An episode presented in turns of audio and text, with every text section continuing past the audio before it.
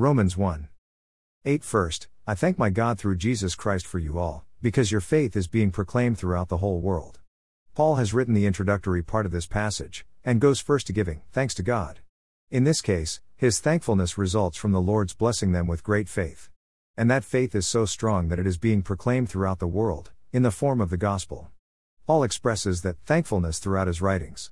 It is always right to give thanks and praise. Romans 1. The Gospel Exalted.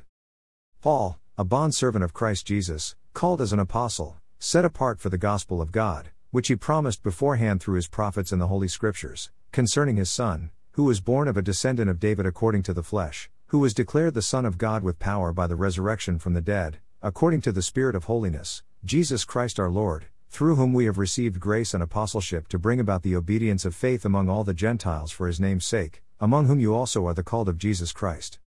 To all who are beloved of God in Rome, called as saints, grace to you and peace from God our Father and the Lord Jesus Christ. First, I thank my God through Jesus Christ for you all, because your faith is being proclaimed throughout the whole world.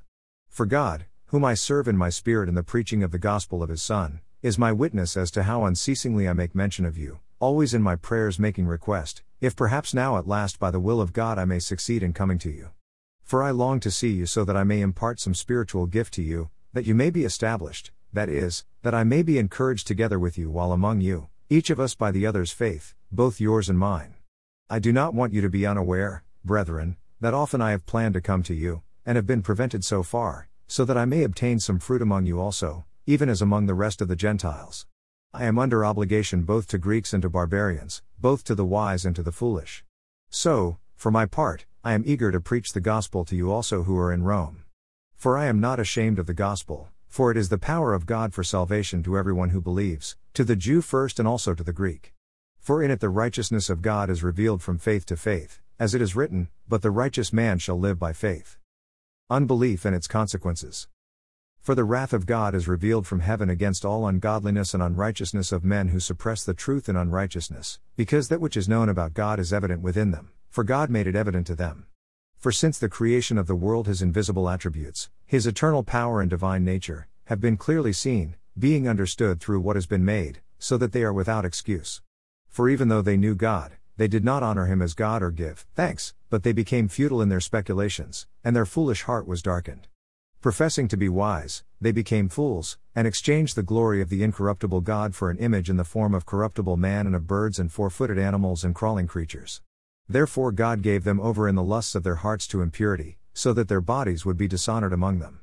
For they exchanged the truth of God for a lie, and worshipped and served the creature rather than the Creator, who is blessed forever. Amen. For this reason God gave them over to degrading passions, for their women exchanged the natural function for that which is unnatural and in the same way also the men abandoned the natural function of the woman and burned in their desire toward one another, men with men committing indecent acts and receiving in their own persons the due penalty of their error. And just as they did not see fit to acknowledge God any longer, God gave them over to a depraved mind, to do those things which are not proper, being filled with all unrighteousness, wickedness, greed, evil, full of envy, murder, strife, deceit, malice, they are gossips, slanderers, haters of God, insolent, arrogant, boastful, inventors of evil, disobedient to parents, without understanding, untrustworthy, unloving, unmerciful, and although they know the ordinance of God, that those who practice such things are worthy of death, they not only do the same, but also give hearty approval to those who practice them. Romans 2. The impartiality of God. Therefore you have no excuse, every one of you who passes judgment, for in that which you judge another, you condemn yourself, for you who judge practice the same things. And we know that the judgment of God rightly falls upon those who practice such things.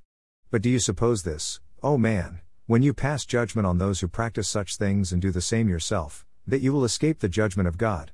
Or do you think lightly of the riches of his kindness and tolerance and patience, not knowing that the kindness of God leads you to repentance? But because of your stubbornness and unrepentant heart, you are storing up wrath for yourself in the day of wrath and revelation of the righteous judgment of God, who will render to each person according to his deeds, to those who by perseverance in doing good seek for glory and honor and immortality, eternal life, but to those who are selfishly ambitious and do not obey the truth, but obey unrighteousness, wrath and indignation. There will be tribulation and distress for every soul of man who does evil, of the Jew first and also of the Greek, but glory and honor and peace to everyone who does good, to the Jew first and also to the Greek. For there is no partiality with God.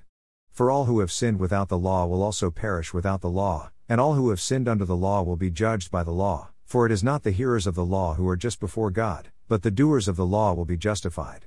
For when Gentiles who do not have the law do instinctively the things of the law, these, not having the law, are a law to themselves, in that they show the work of the law written in their hearts, their conscience bearing witness and their thoughts alternately accusing or else defending them, on the day when, according to my gospel, God will judge the secrets of men through Christ Jesus.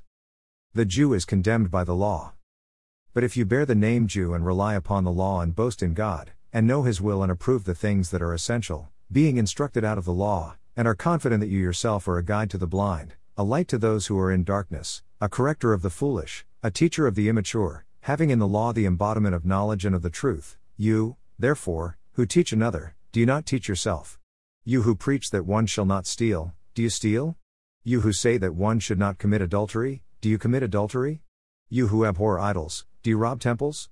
You who boast in the law, through your breaking the law, do you dishonor God? For the name of God is blasphemed among the Gentiles because of you, just as it is written. For indeed circumcision is of value if you practice the law, but if you are a transgressor of the law, your circumcision has become uncircumcision. So if the uncircumcised man keeps the requirements of the law, will not his uncircumcision be regarded as circumcision? And he who is physically uncircumcised, if he keeps the law, will he not judge you who, though having the letter of the law and circumcision, are a transgressor of the law? For he is not a Jew who is one outwardly, nor is circumcision that which is outward in the flesh. But he is a Jew who is one inwardly, and circumcision is that which is of the heart, by the Spirit, not by the letter, and his praise is not from men, but from God. Plus. Proverbs 15. 12 A scoffer does not love one who reproves him. He will not go to the wise. A joyful heart makes a cheerful face. But when the heart is sad, the spirit is broken. The mind of the intelligent seeks knowledge. But the mouth of fools feeds on folly. All the days of the afflicted are bad. But a cheerful heart has a continual feast. Better is a little with the fear of the Lord. Than great treasure and turmoil with it. Better is a dish of vegetables where love is. Than a fattened ox served with hatred. A hot tempered man stirs up strife. But the slow to anger calms a dispute. The way of the lazy is as a hedge of thorns. But the path of the upright is a highway. A wise son makes a father glad. But a foolish man despises his mother. Folly is joy to him who lacks sense. But a man of understanding walks straight. Without consultation, plans are frustrated. But with many counselors they succeed.